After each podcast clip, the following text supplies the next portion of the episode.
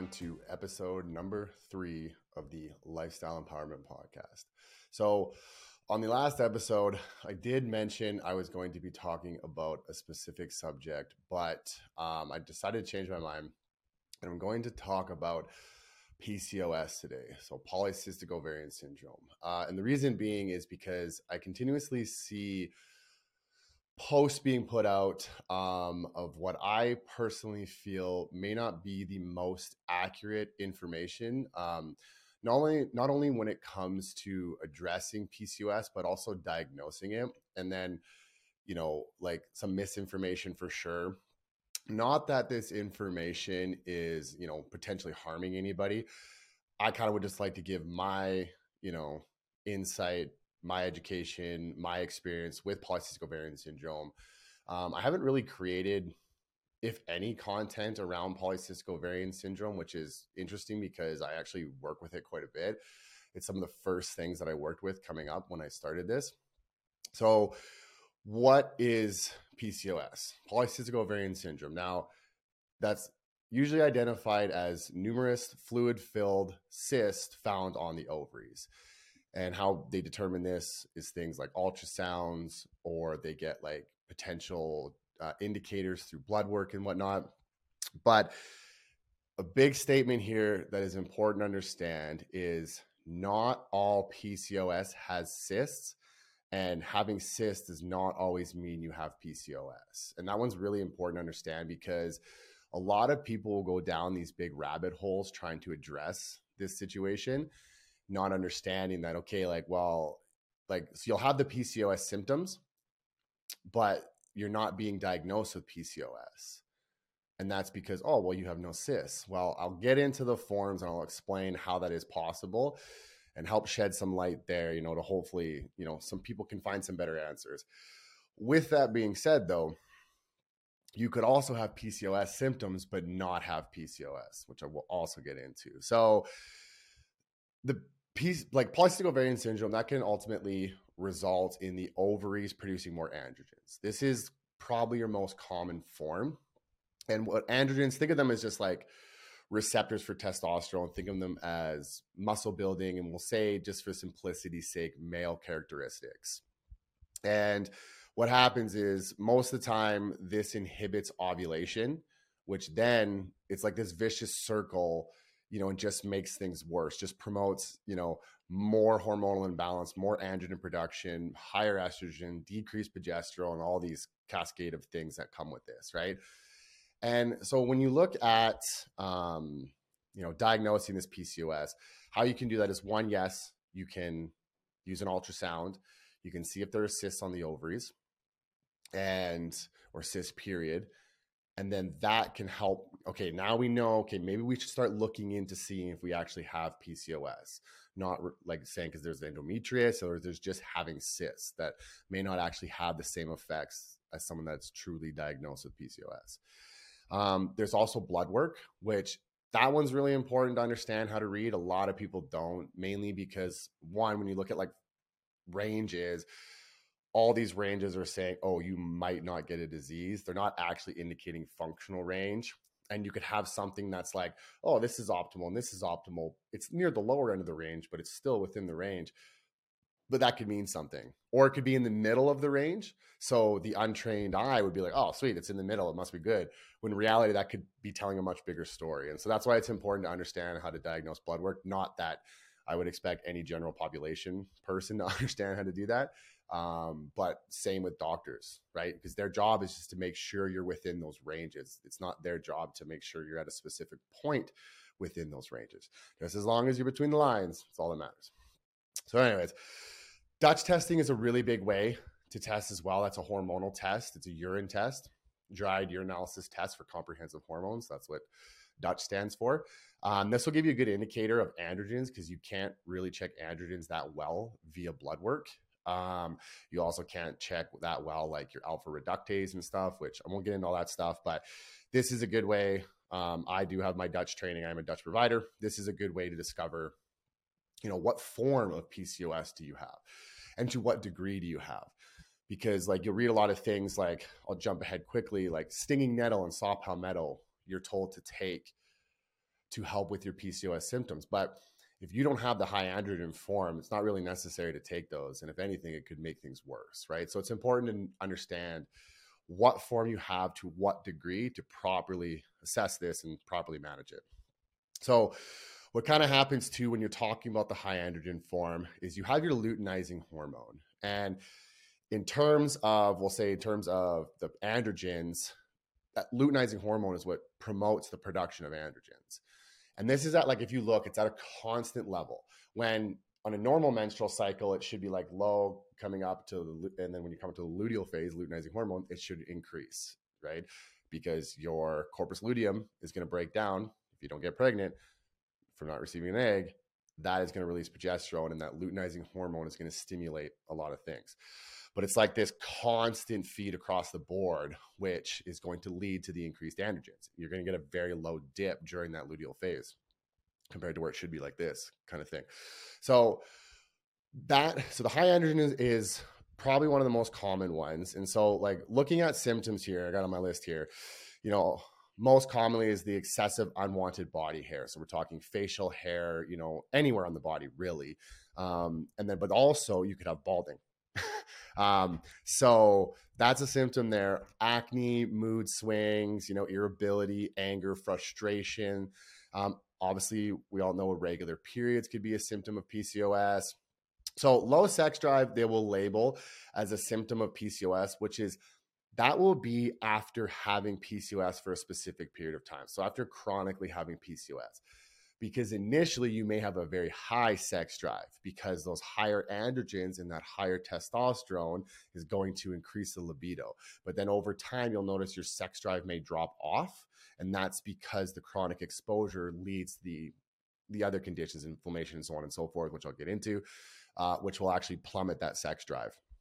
Not to mention, too, a lot of times like weight gain can occur uh, with polycystic ovarian syndrome, and then that will result in lack of confidence and so on and so forth, poor sleep, everything, and then that will also decrease uh, the sex drive.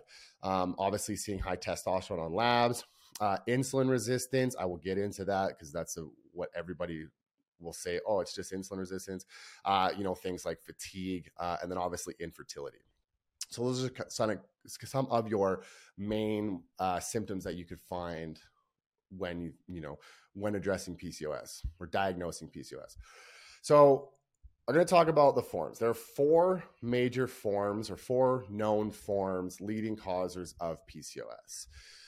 The first one would be the insulin resistance. So now, what is insulin resistance?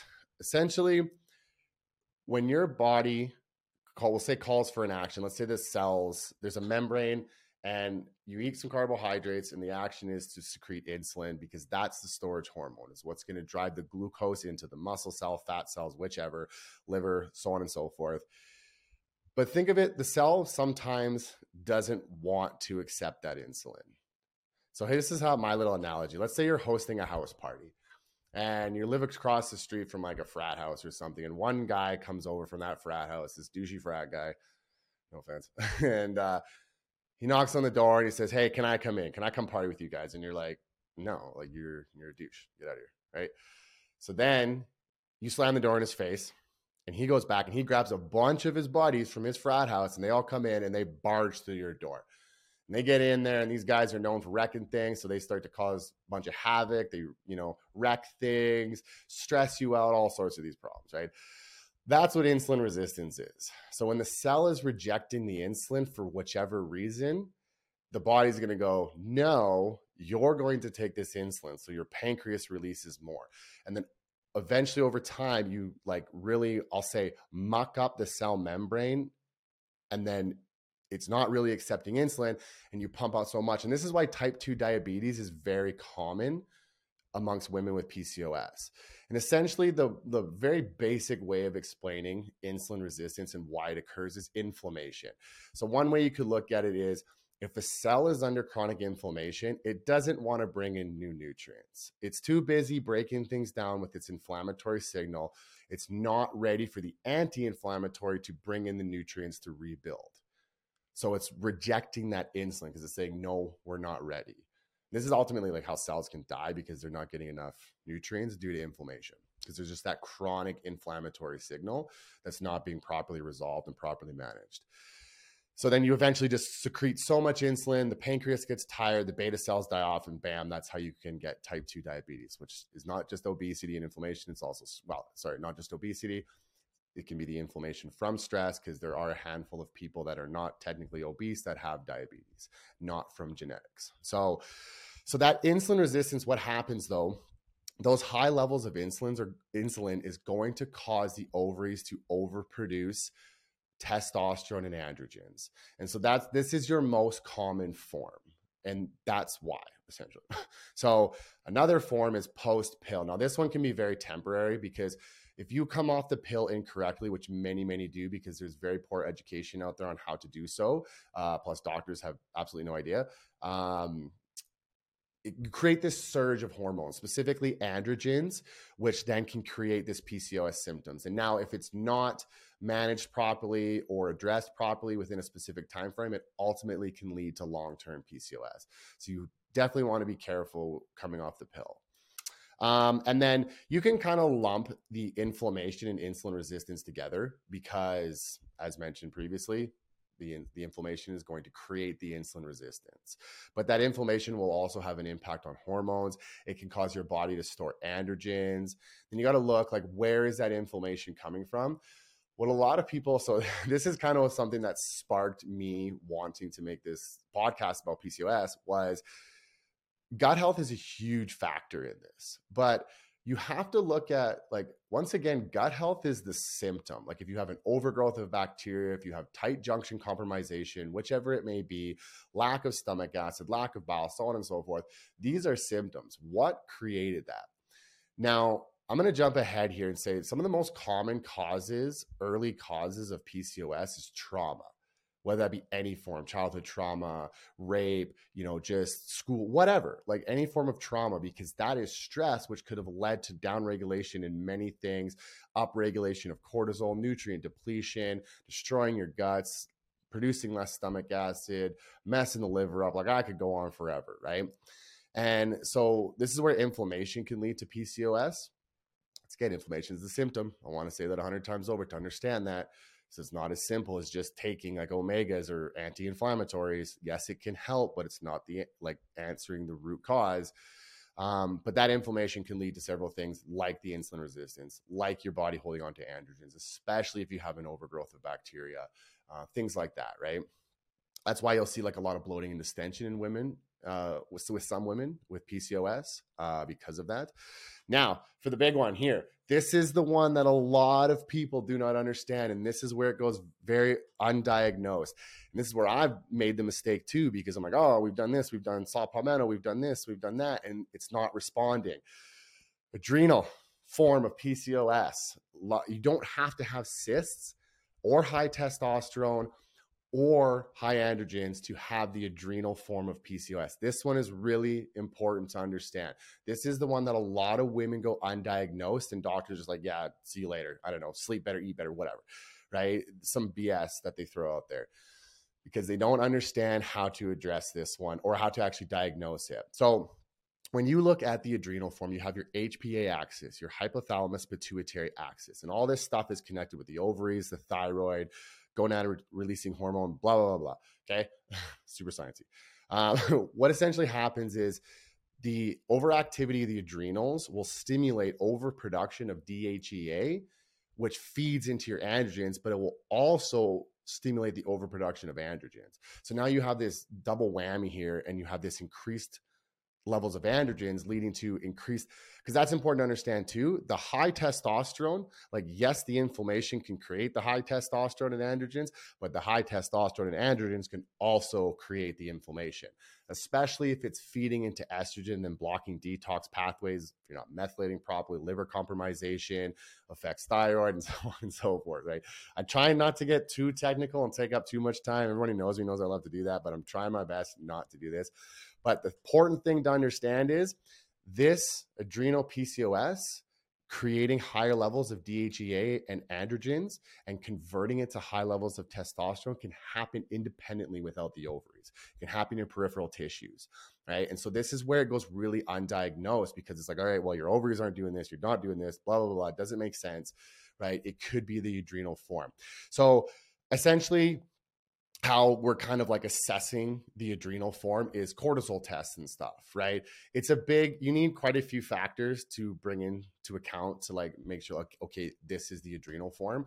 Um, I actually am currently working with a client that for sure has the adrenal form, which is probably cascading into other things, but um, when you look at like her symptoms, like just has no energy, like can't get up in the morning, all this kind of stuff. But that's due to the chronic exposure of this situation. And so now it's just a matter of like refreshing cells and so on and so forth. I won't get into that, but but that one that one really goes missed and that's where i've yet to see anybody talk about that or properly understand that it took myself quite a while too like i made a lot of mistakes getting up to this point to like understand the adrenal pcos um, but it's important, very important to properly diagnose. I'm going to say that again before I finish this podcast. Um, another thing too that's important to understand is certain birth controls can have androgens in them, so they'll you'll actually be putting androgens in your body, which that can too lead to PCOS. Which is also important to understand that, especially because a lot. This is a big thing here. Fitness born diseases polycystic ovarian syndrome is a real big one and i'll go over two counts as to as why this occurs. Because i'm on the topic of birth control and adding androgens to the body let's talk ped's performance enhancing drugs. So many women will do hours and hours of cardio a week will you know cut so much food and lift five six times a week sometimes seven not get the results they're looking for because they shouldn't be doing that. But they go, okay, well, obviously someone or themselves convinced that I need to do performance enhancing drugs in order to get these results, especially if they want to compete on the bodybuilding stage because everybody else is already on them. So, like, I'm sorry, but you're not going to have a very high chance of winning unless you have insane genetics, unless you go on performance enhancing drugs. No, I'm not promoting performance enhancing drugs. I'm going to make a whole podcast on that. Please understand that I do not promote those drugs. Um, they're not as bad as people think when talking about progress, but uh, that's why I'll make a podcast. Anyways, they'll go on something like Anavar because oh it's mild it's basic whatever but they might already have high androgens. They're already suffering from acne they're already suffering from water retention they're already suffering from irregular periods. They go on something like Anavar which promotes higher androgens bam they give themselves PCOS I've seen it in the labs I've seen it personally like so if you have these situations please take care of that first before considering going on a performance enhancing drug. I cannot stress that enough Anyways, the second count to that, where fitness born disease of PCOS is the overtraining and undereating. You can look at a lot of young athletes as they grow up, young female athletes, obviously, as they grow up, they they become PCOS, right? They get diagnosed with PCOS. And why is this? This goes back to when you look at the forms and the cause, the potential causes of polycystic ovarian syndrome the overtraining and the undereating or the overeating and the lack of recovery and you name it leads to the gut issues, to the mental issues, to the trauma, to the nutrient deficiencies, to the insulin resistance, to the inflammation, and it promotes all these factors that can create PCOS. It's very commonly caused by training. There's a lot of times I see women from like 18 to 24 years old, just doing everything they can, whether it's like being in the gym, playing sports, doing this, so on and so forth. You know, then next thing you know, at the age of 28, 30, maybe even 40, all of a sudden they have PCOS. You know, and that sounds weird for me to say because I'm only 32 years old, so how long? But you can just see it in the literature, right? And I have seen it personally from some people because it happens sooner to some than others based off genetics, right? And so, those are ones to be very careful of. Make sure you're recovering, make sure you're not overtraining, make sure you're sleeping, right? Take care of your mental health, manage your stress, do all these things because it's super important that, you know, you recover properly, that you don't create gut health issues and that you don't create inflammation and you don't get PCOS, right? Because a lot of women struggle with this. Obviously, I have no idea what it's like right? But I've worked with quite a handful of women. I'm currently working with a handful of women with polycystic ovarian syndrome, and it's they struggle, right? And I don't want to see them go through that. Now, I'm not saying that they got it via that. Sometimes, like I said, trauma, stress, and trauma is a huge factor of creating PCOS. So just be wary of all that kind of stuff. But it's also important not to confuse polycystic ovarian syndrome with amenorrhea. So, like amenorrhea is the irregular lack of cycle of a menstrual cycle in a female because they'll get that. And sometimes doctors will be like, oh, yeah, you might have PCOS, you might have that, or whatever. And in reality, it's due to nutrient deficiencies, overtraining, and so on and so forth, right? Um, because what happens is, you know, when you train, you need to use your hormones so you burn through them you're not eating enough you're not resting enough you don't you're not producing enough DHEA androgens testosterone estrogen so on and so forth and then that leads to missed or irregular cycles plus possible symptoms of PCOS because of the inflammation and insulin resistance does not mean you have PCOS. So, how do we distinguish this? We look at the luteinizing hormone and the follicular stimulating hormone on lab work, usually around day two of the cycle, and that will give us an indicator whether or not it's amenorrhea or polycystic ovarian syndrome. Um, so I won't go into details of that, um, but that's something that you could check out to help understand. Um, you know, okay, am I having amenorrhea or am I potentially being diagnosed with polycystic ovarian syndrome? Um, and also to be sure to rule out genetics, high levels of prolactin, uh, you know, and just hypersensitivity to androgens and androgens and whatnot you know, don't just think, oh no, I have these symptoms. Oh no, the things he's saying, I might have PCOS. Don't like make sure you diagnose properly. You know, make sure you seek out the help of a, of a professional and diagnose this properly. That way you can create the best plan of action for moving forward. Um, and so essentially, that's, you know, I'm trying to keep this, we're already at 22 minutes. I'm trying to keep this not too long, not too technical. I really want people to, you know, engage and, and pay attention, you know, just that way we can get a better understanding of polycystic ovarian syndrome. But I will, I'll make a few comments here. So if we're looking at the forms of polycystic ovarian syndrome, so when we're talking about insulin resistance, how you can manage this now please take this with a grain of salt because everybody's different and without proper supervision these recommendations might not work the greatest or at all but when we're talking insulin resistance and the high testosterone androgens, the most common thing people do is like saw palmetto and stinging nettle, because that's going to help feed out.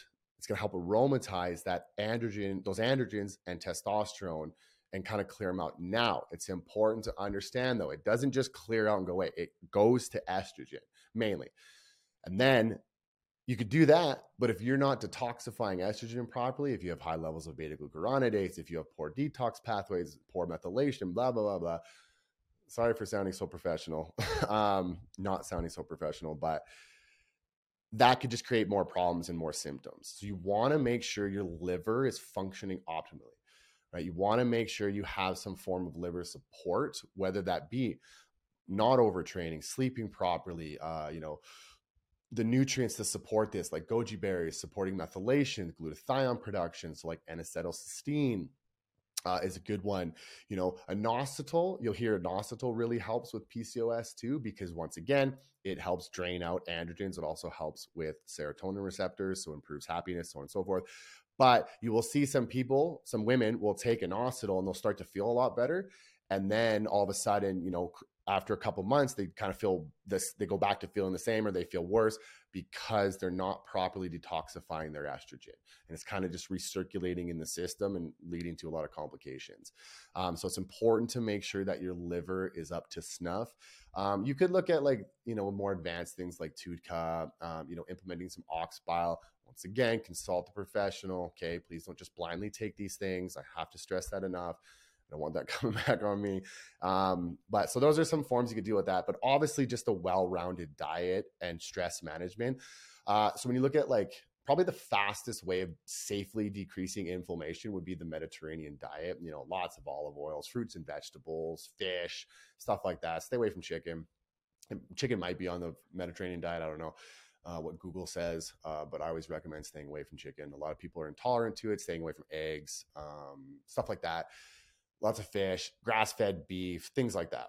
Um, so just a well rounded diet to help decrease that inflammation. Now, I did see someone talking about polycystic ovarian syndrome and really, really promoting fiber, this is where you need to be careful. Yes, we understand that fiber is crucially important for all sorts of functions, but some people may not be ready for a big amount of fiber, whether that's due to just the lack of tolerance or in most cases, the overgrowth of bad bacteria, or even potential SIBO, small intestinal bacterial overgrowth all fiber is going to do is feed into that and create more inflammation because the bacteria creates a lot of lipopolysaccharides, which create a lot of inflammation, which stress the hell out of the liver. And you can see where I'm going with this, right? So it's important to make sure that you're not feeding into that. So although you read, oh, fruits and vegetables, just make sure that when you're eating these fruits and vegetables, that you're not getting worse. You're not, same with like probiotics. Don't blindly take probiotics. Okay um, because they I think they've been mentioned too that they really help or can help with PCOS. Just be careful when you're assessing these things. Uh, when you're talking about the pill, one of the uh, like to keep it very short and simple. When you prepare to come off birth control, just make sure you're eating a lot of food and supporting hormones. So you can look at things like chasteberry, uh, Humanofort, boron. You know, make sure you're not overtraining, that you're sleeping lots. Uh, you know, good amount of healthy dietary fats to produce cholesterol, to produce hormones, um, because you want to make sure you're at optimal levels so that when you pull it, it's not like this sudden massive change, which can create these effects. Um, so that's like in a very simplistic, simplistic nutshell to come off birth control and potentially negate the effects of post pill PCOS. Eat a lot of food, sleep a lot, produce hormones. Okay. Uh, once again, the inflammation that will go in with the insulin resistance and everything, just a sound diet, not overtraining, all that kind of stuff. And the adrenal one, that one's a little more tricky. Um, you know, simplistically put, obviously decrease your stress load in your life, improve your, you know, I don't want to say improve your adrenal function. Usually they function well. It's the resistance that's creating the problem because I spoke about insulin resistance. Well, there's cortisol resistance is the same thing. So you can gunk up the membranes and not really accept cortisol. So you'll get misdiagnosed with like adrenal fatigue when in reality it's just your cell membranes are gunked up and you're having trouble accepting that cortisol. So, cleaning up the cells, supporting liver function, decreasing inflammation, building your cell membranes out of healthy fats, so things like found in the Mediterranean diet. And that should really help. Lots of meditation, box breathing, nature walks, being by water, swimming, getting out to the mountains, having fun, you know, being with good people, all that kind of stuff is a really good way to target. Don't really want to recommend supplementation other than, you know, you can look at like ashwagandha and theanine and magnesium. You have to be careful though. Um, there's some complexes like with cordyceps, they increase oxygenation and ATP production. Um, you got like Rhodiola rosea extract to promote adrenal function. You know, this kind of stuff. Uh, just be careful once again, once again, consult the professional. Um, but at the end of the day, when it comes to the adrenal PCOS, as long as it's not like crazy genetics, like in a bad way contributing, um, just lots and lots of stress management, and which is like so much easier said than done in today's society because we all know how stressful our society is. So, uh, but that's like a good way that you can kind of like address the adrenal PCOS. Um, and then just a quick tidbit with training because I spoke about how training can cause PCOS symptoms or cause PCOS in itself, plus many, many other problems, gut issues, mental health issues, you name it. I understand that yes, exercise serves so many benefits, but if you are not, it's not what you do in the gym, it's what you recover from. If you are not recovering properly, you can negate all those benefits and do the complete opposite. So, when it comes to training, if you have PCOS, we'll talk in the case of having PCOS I would say four times a week tops, maybe only three. Okay. And you have to be, this is going to be a whole nother podcast about training stimuli and how they affect the physiology of the body because not a lot of people talk about this or understand it. But in this case, don't do crazy high volume bodybuilding workouts. You're already inflamed. Don't contribute to the inflammation. You're not going to, sure, you have high androgens and high testosterone, but you're already super inflamed. You're not going to create enough signal via your training to promote a lot of muscle growth. So there's no point in doing these crazy workouts, right? Um, I did see something too. Sorry, just kind of getting sidetracked with this, where it's like, it's not all just about losing weight. That is correct, but the end result of losing weight is ultimately what can really help PCOS. But people with PCOS have trouble losing weight because of inflammation, insulin resistance, gut health, uh, you know, adrenal issues, thyroid issues, you lack of hormones, you name it, right? So weight loss becomes really difficult, and people get frustrated. So we start to say, "Oh no, don't worry, it's not just about weight loss." Weight loss will really help. It's achieving that weight loss, so that can be very difficult, but you address all the things mentioned prior, and you should have an easier time with achieving that weight loss, which will reduce inflammation, will reduce like high levels of testosterone and androgens because there's less adipose tissue peripherals to convert these hormones into the ones we don't want too high of, so on and so forth. So weight loss, yes, is a very valuable tool. But anyways, back to the training. Um, I say three, four times a week's top. Uh, you know, you don't need to do cardio every day or tons of cardio. Uh, just make sure you get nice casual walks in, nice of step, lots of steps, lots of neat non-exercise activity. You know, lots of movement. Go. Speaking of insulin resistance, like after every meal, go for a ten minute walk. I don't care if it's on your treadmill outside; it's obviously better, but treadmill's better than nothing. I'm guilty of just using the treadmill unless I'm walking my girls. Um, but that will really help improve insulin sensitivity and decrease the risk of the resistance contributing to the PCOS. That's a that's a really big one. Plus, you're getting in more steps per day, which is going to really help with all sorts of you know functions in the body. Um, so yeah, three to four times a week. Don't need a ton of cardio. You know, don't need a massive deficit. You also don't maybe want like a calorie surplus. So kind of go around a maintenance level and just be freaking happy with what you're doing and what you're eating. Make wise choices. Stay away from alcohol. When you look at things like PCOS and how it affects hormones and neurotransmitters, it's gonna promote addictive tendencies. And one of those being alcoholism. And you see it like a lot of women with PCOS drink a lot of alcohol, whether they go on the weekends or whichever. Not because alcohol will also increase confidence because a lot of these women are struggling with lack of confidence. So the alcohol makes them feel better, antidepressant, whatever, right? It's only contributing. You feel better in that moment. And sure, you had a great time and everything, but then the next day or the next week or six months after that, you feel worse and you can't really resolve these issues. So I understand that in today's society, it's all about drinking and partying. You can't go have a uh, food with a friend without getting a drink. I understand that, but just be wise about that. Try to limit your alcohol intake. There's nothing. The only the only little positive thing maybe about alcohol is the stress reduction as long as you're doing it properly and you're not in a state where it's very very damaging to you like polycystic ovarian syndrome um, but otherwise there's no benefit to alcohol it's poison it's absolute poison um, so anyways uh, that's what you kind of want to avoid you know avoid obviously we all know no matter what symptom you have to avoid you know highly processed foods and so on and so forth. Doesn't mean you can't enjoy yourself just try not to make the abundance of your diet with heavily processed foods or things containing like a lot of like poor ingredients or whichever um, but when it comes to the training, once again, I'm gonna make this a separate podcast because I could give out training tips. So you know, like very nutrient partitioning style training, uh, which I'll actually kind of comment a little bit on the video of how I kind of achieved the results for my photo shoot.